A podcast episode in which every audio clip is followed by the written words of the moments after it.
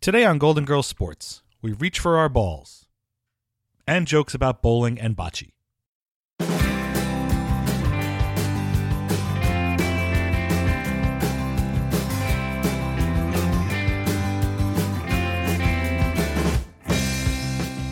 Marcus Allen. Mike Tyson. Extra innings. The tight end decoys, so it looks like we're running a draw play. Magic Johnson. Bobby Holt. Tampa Bay Bucks. And they're off. The pig takes the lead. The chicken. The competition aired on November 2nd, 1985, the seventh episode of the show's very first season. It was written by Barry Fanaro and Mort Nathan, their second produced script, and directed by Jim Drake. Now, this gets complicated, so listen up. Blanche is getting ready for a bowling tournament her and Rose participated in the year before, where they lost to Sonia and Olga Nielsen. Sophia lets slip that Dorothy was once a 180 bowler, and Dorothy says her mother was no slouch herself. Believe it or not, this causes Rose to get an idea. The next day, Blanche is stunned to find that Rose and Dorothy have signed up as partners for the tournament. And Rose has a confession. I did it.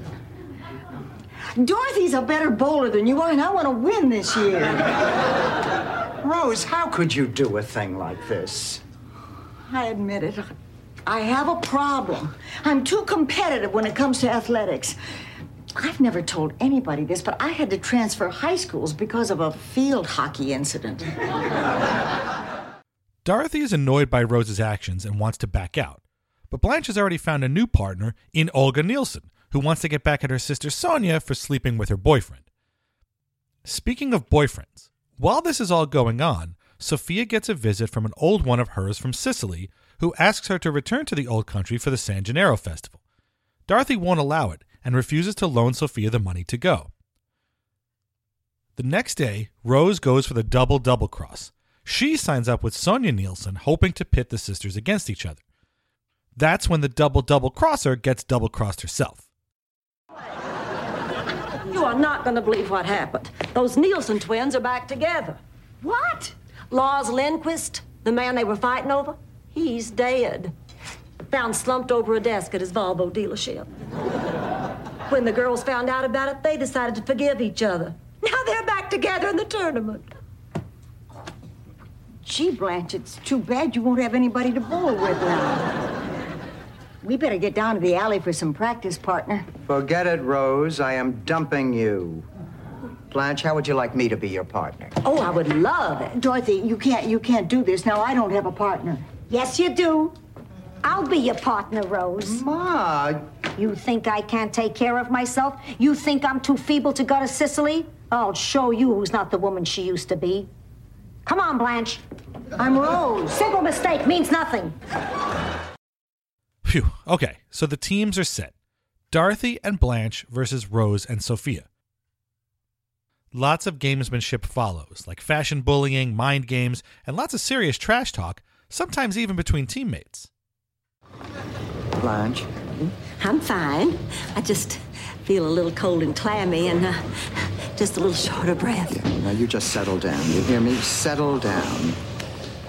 Ooh, don't make me do this, Dorothy. This ball feels like it weighs about 100 pounds. Honey, I sympathize with you. I mean, anyone who has ever competed understands what you're going through. So listen, sweetheart, hmm. if you don't feel like bowling, you don't have to. Oh, good. You just hold on to the ball and I'll throw you down the alley.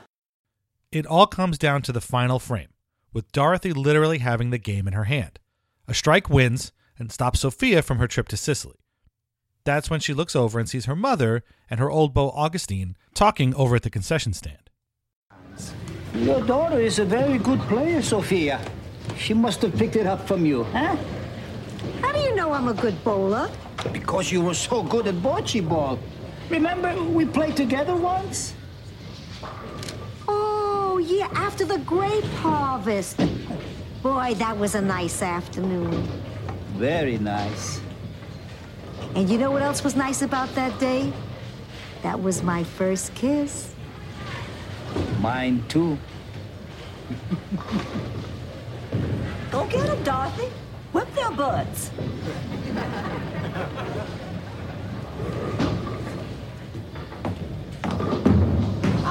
Oh,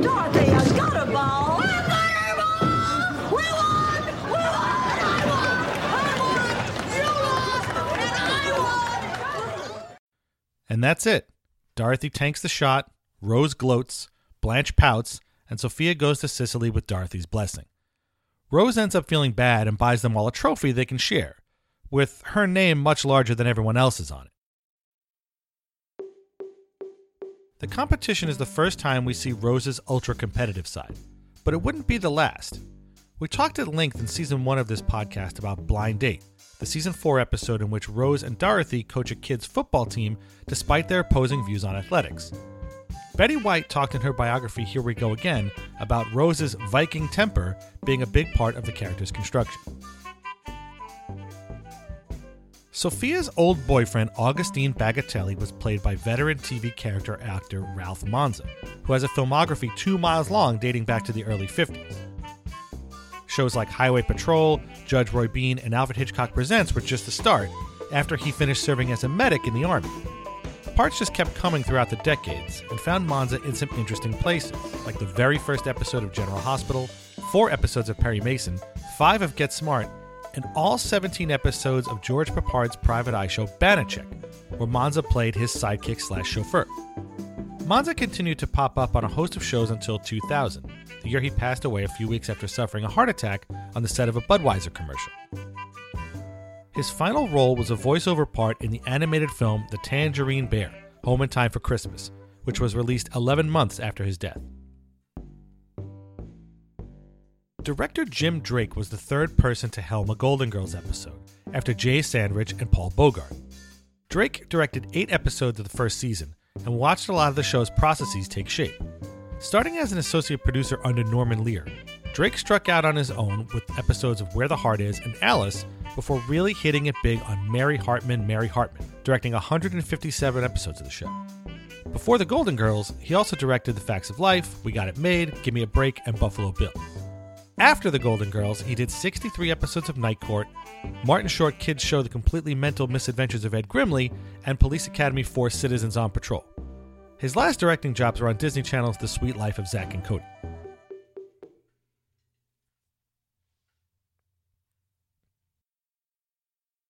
Published in 1818, Washington Irving's book Rip Van Winkle contained the first mention of bowling in pop culture, when the titular hero is awoken by the sound of, quote, crashing ninepins. But the sport can trace its history way, way before then. In the 1930s, archaeologists found artifacts in a grave of an Egyptian child showing a game played with balls and lanes dating back a few thousand years. The ancient Polynesians played ulu maika, a pitching game with stones and stakes. Reports also come from Germany around 300 BC and the reigns of King Edward III in the 14th century and Henry VIII in the 15th and 16th centuries of people playing something that maybe sort of kind of resembles bowling. Pins weren't always involved. Sometimes it was holes or stones. In one variation, players threw themselves onto the lanes. The British, French, Germans, and Italians all had different variations that they brought with themselves to the New World. Whatever it was, it was popular enough for a space in New York City to be carved out on which to play it, which is still called Bowling Green. And as with pretty much every sport, it soon became popular with gamblers too. In 1841, the state of Connecticut banned bowling, but it didn't last. In 1895, the American Bowling Congress was formed to finally standardize the game and organize tournaments. The first one was organized and supplied by a man named Moses Bensinger, who worked with the Brunswick Company and was the son in law of founder J.M. Brunswick. The company had gone whole hog into bowling starting around 1890, and by the time the Congress was set up, was already the makers of lanes, balls, and pins. In 1917, the Ladies International Bowling Congress was formed, which led to the Ladies National Bowling Association. Change came quickly after that. Balls went from wood to rubber to mineralite to coated resin, polyurethane, or plastic. Pins used to be set by pin boys that sat at the end of lanes and reset them after every frame. Introduced in 1952 by the American Machine and Foundry Company, known as AMF today, automatic pin setters put an end to that career choice. And if you grew up in the 70s or 80s, there's a good chance you caught the Pro Bowlers Tour on TV, probably just before ABC's Wide World of Sports. Today, about 2 million people bowl in leagues, and about 70 million bowl casually at some point every year. Everybody knows the bowling alley in their neighborhood, even if they never go there.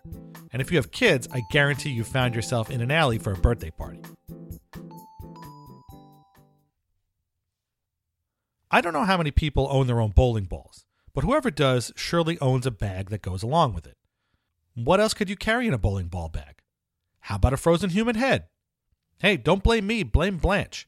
In season 7's Home Again Rose, a two part episode co written by Gail Parent and Jim Vallely, Rose has a heart attack at a high school reunion the girls have crashed. Later in the episode, she comes to the decision that she wants to be frozen. Not her whole body, because that's too expensive, just her head. That way, once they've got a cure, they just defrost her and bring her back to life. And she wants the girls to promise to respect her wishes. No, I want to get my head frozen, and I want you to promise me you'll help me with this. All right. If it'll make you happy, I will see that your head gets to the cryogenics people. And Blanche will help me too.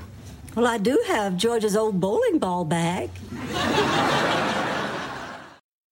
In part two, Rose has a dream that she actually went through with the procedure, leading to a sequence in which she, Dorothy, and Blanche are just heads on ice sitting on their own kitchen table, while Sophia has had her head transplanted onto the body of a 25 year old woman.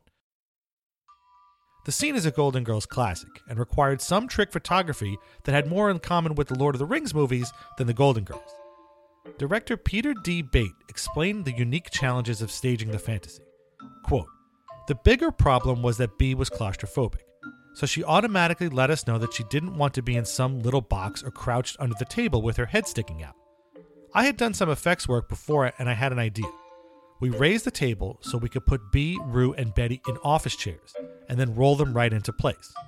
Then I also put platforms behind the table to bring Estelle up to the proper relative height. Finally, I cheated the perspective with the cameras so that the cabinets and the rest of the kitchen look in the right proportions. So the scene looks like it was shot with the regular kitchen table, but underneath it, Bea was sitting on an office chair completely upright. The other women even tucked their knees in to give Bea more legroom. She had a brief moment of angst and panic, but nothing big, and we got the shot for a scene so many people remember. End quote. The Golden Girls talked a lot about bowling during their time, and it was essentially used as a punchline for an entire episode in season 4. In Scared Straight, written by Christopher Lloyd, Sophia gets signs in a dream that her Salvador will come for her and take her to the afterlife. Dorothy, of course, thinks this is ridiculous. But after seeing some affirmations all over the place, Sophia remains adamant that her end is nigh and right outside the door. Move, Rose! Ma, don't. I have to, Dorothy. Ma, Mildred, what are you doing here? When do I always wear my lucky bowling hat? We're bowling tonight? Didn't you get my message the other night? No one answered the door. I figured you were napping, so I yelled outside your window we had room. Wait a minute, wait a minute. Were your exact words, Sophia, you can come now? We have room now? And were you wearing that hat at the time? Yes. Hasta luego, Dorothy. I'm going bowling. Sophia's friend Mildred was played by actress Gwen E. Davis, who has a very small list of credits. In addition to the Golden Girls, she made appearances on LA Law, Doogie Howser MD, It's Garry Shandling Show, An Alien Nation. Her two big movie roles were in Richard Benjamin's Downtown and Mike Binder and Damon Wayans' Blankman. Like Blanche Delivers, an episode we've discussed before, Scared Straight is an important half hour of TV, but not because of its sports jokes. That's the one in which Blanche's brother Clayton visits the house after getting separated from his wife. But that's not all that's going on in his life. Clayton is gay, and after a botched date with Rose, is forced to come out to his less than comforting sister. But in the end, Blanche realizes that Clayton is still the baby brother she's always loved, and that he's happier now that he can be honest about himself.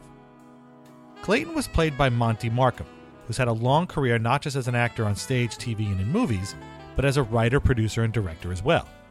His first TV credits were on a two part Mission Impossible in 1966, and his all American square jawed handsomeness landed him parts on a lot of cop shows throughout the 70s, like Hawaii Five O, Policewoman, and Barnaby Jones. Memorably, he played a bionic nemesis of Six Million Dollar Man Steve Austin in an episode of that show entitled, no joke, The Seven Million Dollar Man. When The Six Million Dollar Man was being developed as a TV series, original author Martin Caidin actually preferred Markham for the title role, but he lost out to Lee Majors. Markham did play the title character on the short lived revival series, The New Perry Mason. But Monte Markham wasn't just a hunk, he was also an award winning actor and adept at both drama and comedy. He also popped up on The Mary Tyler Moore Show, Love American Style, The Love Boat, and Hogan's Heroes. On stage, he's been Horatio in Hamlet, Mark Antony in Antony and Cleopatra, done Bernard Slade's Same Time Next Year, and won a Theatre World Award for his Broadway work in Irene, co starring Debbie Reynolds. I remember Monte Markham from the early seasons of Baywatch, in which he played lifeguard captain Don Thorpe. He transitioned into directing episodes as the character was phased out of the series. He worked a lot in the 90s doing Melrose Place, Murder She Wrote, and Grace Under Fire, among others. But he found a new outlet in TV documentaries, producing, directing, and narrating hundreds of hours of shows for A&E and the History Channel. He left acting for a while, but he's back now, doing some voiceover work in short films, as well as a few episodes of Fox's Fringe. Markham played Clayton Hollingsworth in two episodes of The Golden Girls, Scared Straight and Sister of the Bride. He said the script for Scared Straight was, quote, well written and funny as hell, and that he had, quote, never thought twice about playing gay or being typecast. If I were to do that, then I'd be in the wrong business, end quote. Rue McClanahan wasn't a fan of the episode, not because it was bad, but because it was a difficult one for her to do because of Blanche's homophobia. As we discuss in our feature episode on her, McClanahan was far from prejudiced against the gay community. But Blanche Devereaux, who openly longed for a return to the simple days of chivalry and occasional slavery, would most definitely have a problem understanding her brother's coming out. McClanahan said in Golden Girls Forever, I'm just glad she came around. Writer Christopher Lloyd said of the episode, quote, A gay relative seemed like a natural idea and perfect for Blanche. Dorothy is from Brooklyn, so would have shocked her less. But Blanche is not only the most sexual of the characters, but you could say she is the most fiercely heterosexual. Plus, she's from the South and rather traditional. And of course, we can play on the idea of Blanche and her brother both liking guys, which we knew would be a fun avenue to go down. We got to have our cake and eat it too in this episode. We could do our gay jokes and then have a nice, tidy, lovely ending where Blanche embraces her brother and everyone is happy. End quote. Not everyone is happy when another bowling reference is made. In season one's That's No Lady, written by Liz Sage, Dorothy meets a new man at her current school who, ironically, has a sports connection himself. No, he's a teacher at the school where I've been subbing. A gorgeous gym teacher. Well, I noticed him a few times, and today, as luck would have it, I found myself right behind him in the line in the cafeteria after I butted ahead of 25 students. anyway, we started talking, and in 30 seconds, I was in love. Unfortunately, gym teacher Glenn is also married, and Dorothy has to reconcile her love for him and his apparent sincere love for her with the pain of having been a cheated on wife herself. Sophia has no such reconciling to do. She thinks what her daughter is doing is wrong and uses bowling as a way to make that point. Ma, where are my shoes? Another date with Mrs. O'Brien's husband? Now, look, don't you start with me. I will continue to see Glenn for as long as I please. Is he gonna leave his wife? Ma, Ma, for the first time in a long time, I am really happy. So please leave me alone. If you're so happy, how come I hear you pacing in your room night after night? I can't sleep. I have a lot on my mind. I'll tell you what's on your mind. You hate yourself. I do not. My mistake. I've only known you since the day you were born. Look, I've heard enough, Ma. I'm leaving now to meet Glenn and have a perfectly marvelous time. I hope he's taking you bowling. Bowling? Yeah, you could rent shoes there. In the end, Dorothy breaks up with Glenn because she can't see a happy future in it. But three seasons later, she starts up with him again. But we're getting ahead of ourselves. Glenn was played by actor Alex Rocco, who had an improbable 50 year career in show business with memorable roles in some of the most famous productions in all of pop culture. Originally from Cambridge, Massachusetts, Alessandro Federico Petricone was a bookie and, in his own words, a degenerate gambler. He had an arrest record and spent several months in prison at one point. At 30 years old, he enrolled in acting classes, but was kicked out by his teacher because his Boston accent was too thick. So he took speech classes to kind of turn Boston into New York, which the teacher found more palatable. That teacher, by the way, was another actor from Boston who you may have heard of named Leonard Nimoy. For the first few years of his career, Rocco used his acting talent and personal experience to play a lot of crooks, hoods, gangsters, and other shady characters. He was even on Batman playing a henchman for Roger C. Carmel's Colonel Gum in the Green Hornet Batman crossover episode. But one of them stood out above all the others. As Vegas mobster Moe Greene in Francis Ford Coppola's The Godfather, Rocco didn't have a lot of screen time and doesn't even appear until the movie's more than half over. But his death, shot in the eye as new Godfather Michael Corleone settles all family business, blasted his career into high gear in very short order. Quote, I had no idea what Moe Greene was going to do for me. There was an off Broadway play, Who Shot Moe Greene? There was a Moe Greene's Bakery. Alec Baldwin did Moe Greene on Saturday Night Live. Billy Crystal opened up the Academy Awards once saying, I ran into Moe Greene outside. It just didn't die down. End quote. You name a TV show in the 70s, chances are Alex Rocco was on it, especially if a crime was involved. I could read them all to you, but you're better off just going to IMDb and reading them for yourself. But he wasn't all about the tough guys. He did more than his share of sitcoms like Get Smart, That Girl, and The Mary Tyler Moore Show. I grew up in the 80s, and before I even saw The Godfather, I knew Alex Rocco as Charlie Polniaczek, Jo's father on a bunch of episodes of The Facts of Life. His other movie credits include The Friends of Eddie Coyle and Cannonball Run 2. Incredibly, for all of his work in hugely popular shows and movies, Rocco won his only Emmy for a show barely anyone remembers. The famous Teddy Z was a one season show starring Jon Cryer as a kid who goes from mailroom nobody to Hollywood agent thanks to one well timed punch to an actor's face. Rocco played Al Floss, a rival agent determined to take Teddy down, and he won the Best Supporting Actor in a Comedy Series at the 1990 Emmys for it. The same year he won his Emmy, he made his first of three appearances on The Simpsons as Itchy and Scratchy studio boss Roger Myers Jr. He was also in A Bug's Life and an episode of Family Guy where he voiced an animated version of Bea Arthur, which is just a little off putting. One of his last big roles was back in the world of the mob on the Starz show Magic City. In July of 2015, Alex Rocco passed away from pancreatic cancer at the age of 79. His is one of the most prolific and interesting careers of any actor of the last 40 years. He was much more than just a character actor, and very much a character himself. He was also replaced as Glenn on The Golden Girls by Jerry Orbach in Cheaters, the character's second appearance. And if I could work a few minutes of Jerry Orbach in here, believe me, I would. So far, I can't. Anyway, moving on. Let's get back to the competition. Augustine and Sophia reminisce about playing bocce back in Sicily. That makes a lot of sense since it's the official sport of old Italian guys everywhere. But it didn't start in that country. In fact, it sounds like bocce started in the same place that bowling did, back in ancient Egypt. The action of throwing larger objects towards a smaller object and seeing who gets closest goes back thousands of years. The Egyptians used polished rocks, and art found in a tomb dating back to 5,000 years BC also shows two boys playing a bocce like game. From Egypt, it traveled to the Greeks and then the Romans, who later played the game using coconuts brought back from Africa. Bocce gets its name from the Latin word botia, meaning boss.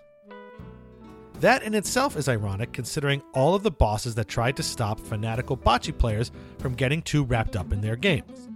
While luminaries like Emperor Augustus, Hippocrates, Galileo, Da Vinci, Queen Elizabeth I, and Sir Francis Drake were all devoted players, a bunch of others didn't like it. Roman Emperor Charles IV banned the game in 1319, and both King Carlos IV and King Carlos V of Spain did the same in the succeeding centuries. In 1576, the city of Venice outlawed bocce, and anyone caught playing it could be tossed in jail. Finally, the entire Catholic Church condemned the game and banned clergymen from playing it because they saw bocce as an entry point to gambling. But it was another Italian who brought it back war hero, politician, and uniter Giuseppe Garibaldi. Yes, the same Giuseppe Garibaldi that Sophia talks about in season 4's Till Death Do We Volley, brought the game on his many military campaigns, helping popularize it all over the continent. In the late 19th century, after Garibaldi's death, the first bocce Olympics were held in Athens. Although Italian immigrants in the 19th and 20th centuries are credited with bringing bocce to America, it was here long before then. Rumor has it that none other than George Washington was a player and had a court built at his Mount Vernon home. The Fédération Internationale des Boules, or FIB, was formed in 1946 as the sport's governing body. Another organization called the Confédération Bouliste Internationale works in Europe, and the two groups have been trying to get bocce added to the Olympics. So far, they're not close. But it was added to the Special Olympics starting in 1991. In 2011, over 200,000 athletes competed in bocce events through the Special Olympics. Bocce came up a number of times on the Golden Girls, usually in some punchline zinging somebody's Italian heritage. In season 5's Great Expectations, written by Robert Bruce and Martin Weiss, Sophia gets philosophical by referencing a long lost cousin. But Dorothy remembers things a little differently. I mean, I can't believe that something as insignificant as a leaky faucet could bring all these bad thoughts about myself. It's a very serious thing, Dorothy. Ma, what can I do about it? Try changing the washer. Ma, I'm talking about my negative thinking. I know what you're talking about. Remember what your cousin Federico used to say? People waste their time pondering whether a glass is half empty or half full. Me, I just drink whatever's in the glass. My cousin Federico was a hopeless alcoholic who played bocce ball with an imaginary friend named Little Luigi. Kind of puts that dripping force in perspective, doesn't it? Sounds like a few of the guys my dad probably knows. Somebody everybody knows is Nancy Walker, who played Sophia's sister Angela in two episodes. In her second appearance, season two's Long Day's Journey into Marinara, written by Barry Fanaro and Mort Nathan, the girls convince Aunt Angela to move to Miami. Unfortunately, that means that she lives at the house while reluctantly looking for her own place and generally driving Sophia crazy. She also may have mistakenly fried a piano playing chicken named Count Bessie that Rose was chicken sitting for a friend. Hey, Rose, what you got there? Exhibit A! You know, I like Rose. When a woman throws herself on a platter of chicken and screams murderer, she is not playing with a full set of bocce balls. Turns out Aunt Angela didn't actually cook Count Bessie, and she returned safely to tickle those tiny ivories once again. We talked about Nancy Walker's history with Estelle Getty back in our feature episode on her. Also in that episode, I mistakenly referred to Walker's character in the Bounty Paper Towel commercials as Madge, who was actually the lady from the Palmolive dish soap commercials. Walker's character was named Rosie, and the lady from the Palmolive ads was played by actress Jan Miner. Sorry about that, got my old pitch ladies mixed up. But before the Golden Girls, and before Bounty Paper Towels, and before McMillan and Wife, and before Rhoda, and the Mary Tyler Moore Show, and Family Affair, Nancy Walker was an experienced and beloved stage and film actor from an extremely early age. She was born in Philadelphia.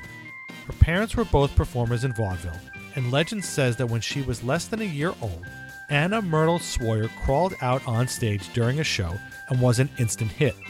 She worked on radio and in nightclubs as a teenager, but her big break was in the musical Best Foot Forward, where the small part of a girl on a blind date was expanded just for her. More hits followed both on stage and on screen. On the Town, Girl Crazy, Lucky Me, Pal Joey, and Desk Set are just a few of the titles she worked on. She stood under five feet tall, with a thick wave of red hair and a face that both blended into the crowd and stuck out like a sore thumb. She described herself as a quiet person who was, quote, not so talkative, but she specialized in brassy, fiery ladies who didn't take no for an answer. As the 70s dawned, Walker started doing those bounty commercials, and she credited them with getting her her biggest success. It was Ida Morgenstern, the overbearing mother to Valerie Harper's Rhoda on both The Mary Tyler Moore Show and the character's popular spin off, that really cemented Nancy Walker into America's collective memory. Ida drove Rhoda and her husband Joe crazy, while cracking viewers up, probably because they didn't have to deal with her. And while on both of those CBS shows, she was also co starring on a third hit show, McMillan and Wife, over on NBC, something no actor had ever done before. Walker also directed episodes of both Mary Tyler Moore and Rhoda, and the feature film Can't Stop the Music, a notorious box office bomb that starred the Village People and, as he was known at the time, Bruce Jenner. The movie was Walker's only feature as a director and was so bad it helped inspire the birth of the Razzie Awards given out every year to the worst films and performances. In March of 1992, Nancy Walker passed away from lung cancer at the age of 69. She never won an Emmy, but was nominated for Best Supporting Actress seven times, the last of which was for Long Day's Journey into Marinara. For an actor that made so many people laugh in so many ways for so long, even she didn't get how she did it. She once said, quote, I don't understand it myself, but I have this effect on people. So when I walk on stage, they start laughing. End quote. Finally, let's go back to Till Death Do We Volley, the season 4 episode we discussed at length in the first episode of this season. Remember when Rose and Blanche caught Dorothy and her friend Trudy arm wrestling in the kitchen? In addition to that, and the tennis that gets brought up later, Rose briefly gets excited about another variation of the throwing a ball down the lane genre. At least, I think it is. Trudy, how about if tomorrow we play a real game? You know, something that requires real skill. You mean like midget ice bowling? I'm talking about tennis, you doofus.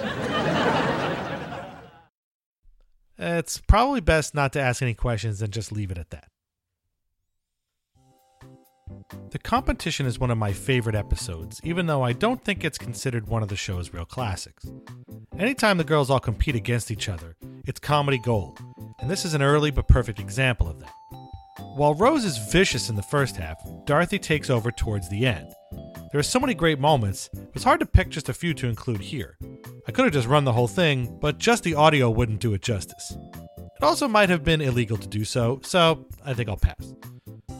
Maybe you can watch the episode and then use this as a companion piece. Even though I suck at it, I do enjoy bowling, and I feel a certain comfort level in a bowling alley. My parents were league bowlers when I was growing up, and so I'd sometimes go along with them to the lanes and watch them play, and usually spend most of my time and money in the little arcades they always have.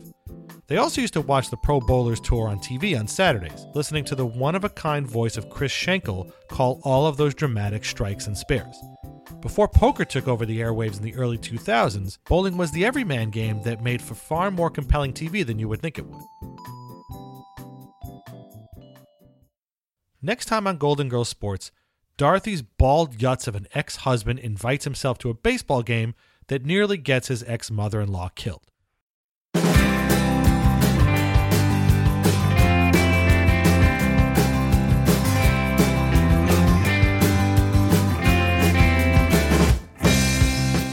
Golden Girls Sports is written, produced, and narrated by Dan Saraceni. The theme is Golden Sunrise, instrumental version by Josh Woodward, and is available at freemusicarchive.org. Visit goldengirlsportspodcast.com for show notes and references, and follow us on Twitter at Golden Girls SP. Thanks for listening.